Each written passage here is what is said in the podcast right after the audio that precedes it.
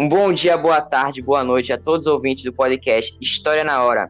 E hoje, nesse episódio especialíssimo, em que eu conto com a participação de Luana Oliveira e deste que vos fala, que é Carlos Gabriel, falaremos a respeito do período colonial brasileiro.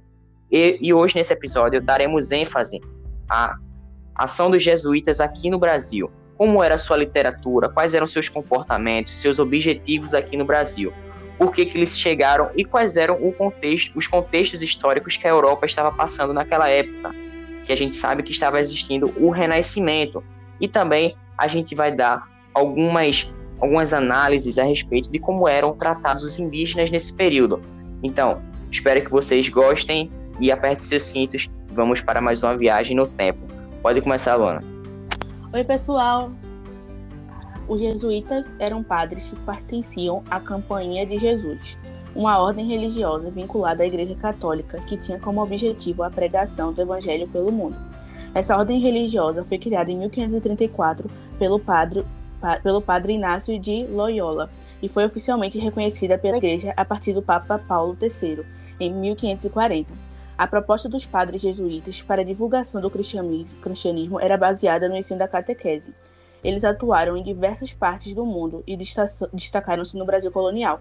Na Europa, os jesuítas surgiram como parte do movimento da Contra-Reforma e tinham como importante missão impedir o crescimento do protestantismo.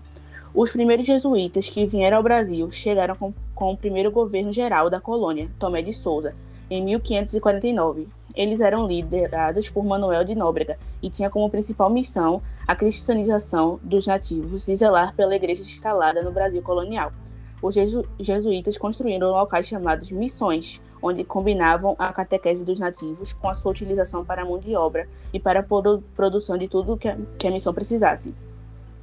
Para exercer seu trabalho na colônia, inicialmente foi necessário criar uma comunicação com os nativos, visto que se falavam tupi e os jesuítas falavam português. Assim, o padre José de Anchieta desenvolveu um manual que auxiliava na comunicação dos nativos com os jesuítas. Nesse período da história brasileira, o idioma mais comum existente era a língua geral, que mesclava elementos do português com, com o idioma dos nativos. Além disso, os jesuítas tiveram um importante papel educacional no Brasil, pois além da catequese aos nativos, eles educaram os filhos dos colonos.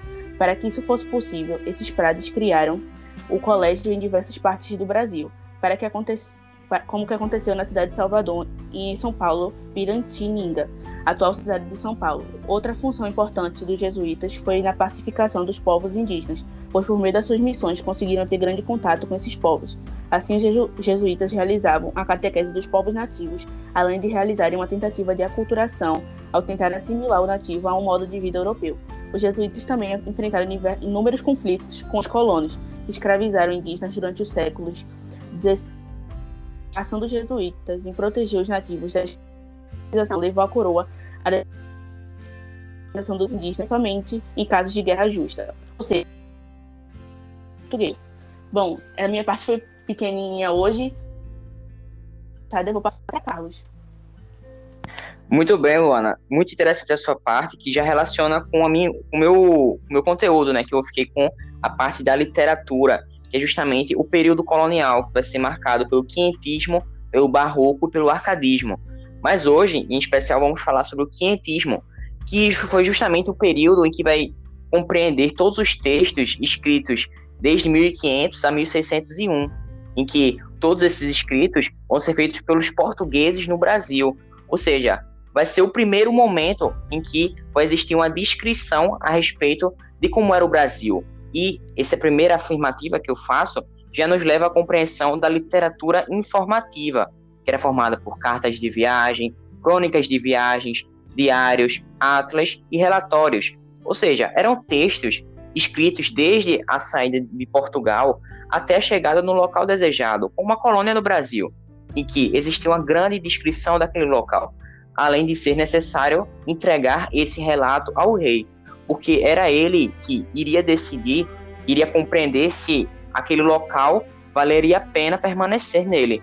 Temos que citar também o contexto histórico em que se enquadrou esse período, ou seja, a gente tem que entender que as artes estavam, de maneira geral, ligadas ao antropocentrismo, ou seja, a busca pela ciência.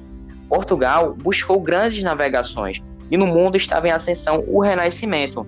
Portugal era rico em metais e em terra, e além de seu povo ter ideais nacionalistas, pois, pois a população portuguesa abria mão de suas coisas e foi para as, navegação, para as navegações, objetivando fazer com que Portugal prosperasse.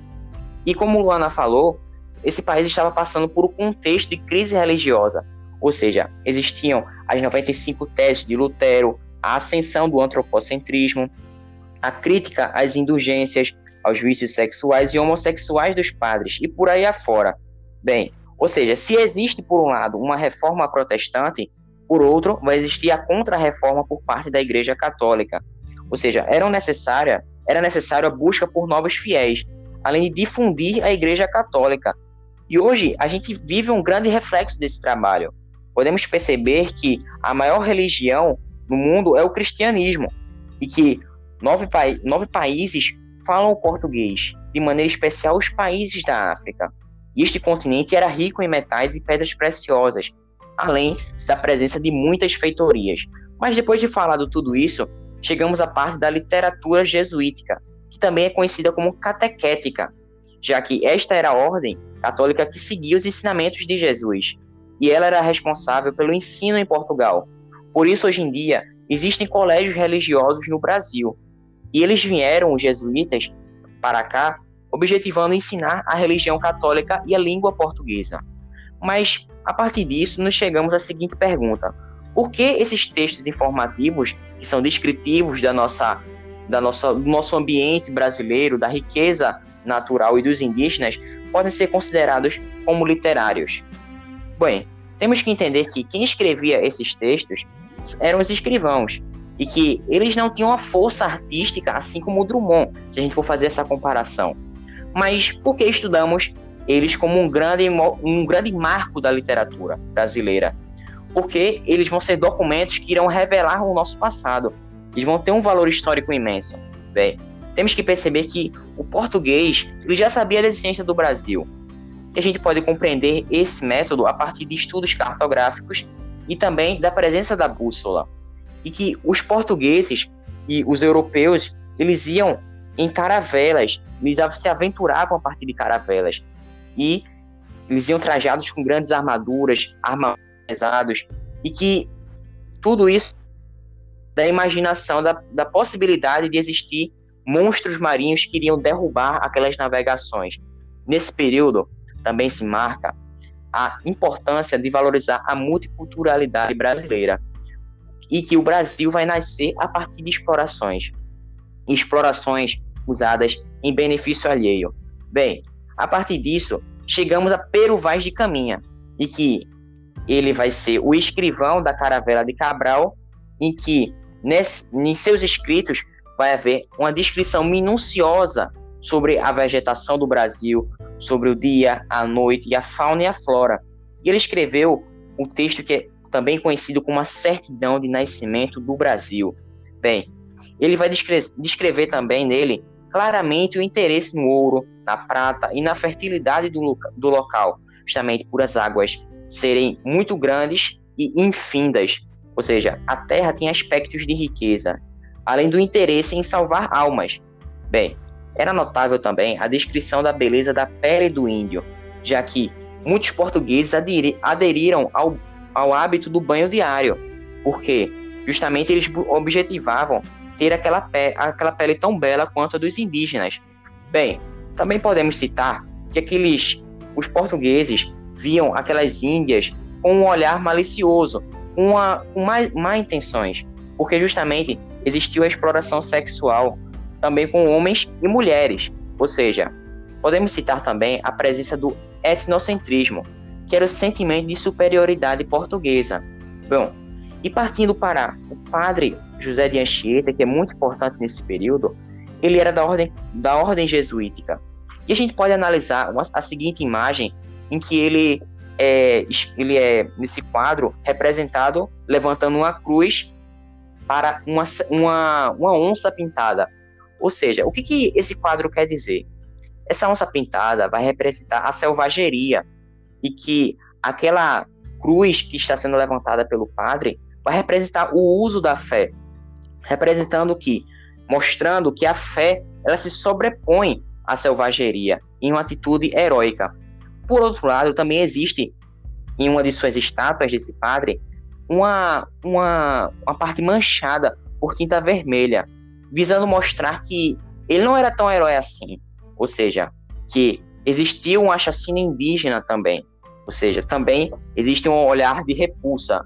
Percebemos que existe esse, essa contradição entre o lado heróico e a repulsa pela atitude, pela atitude dele de sobrepor a cultura indígena. Bom, podemos entender que esse objetivo catequético ele descaracterizou o índio e tudo era em nome de Deus. E esse padre ele realizava ensinações bíblicas e fantoches também. E ele foi muito respeitado pela técnica para manter o contato com o indígena. Ele realizava teatros em que, era, em que eram apresentados cenas bíblicas, já que os idiomas eram diferentes. E os temas trabalhados nesses textos dramáticos eram sobre a vida de Jesus, a vida dos santos, dos mártires, como o santo São Sebastião, e também a gente tem, temos que citar o uso das passagens do Antigo Testamento. E a partir disso, ele escreveu poemas, cartas, autos, hinos, canções, sermãos e além de uma gramática do tupi. Ele queria, a partir da língua nativa, saber ensinar a língua portuguesa. E vale ressaltar que os textos dele tinham uma alta musicalidade, porque eles precisavam ser simples e de fácil compreensão.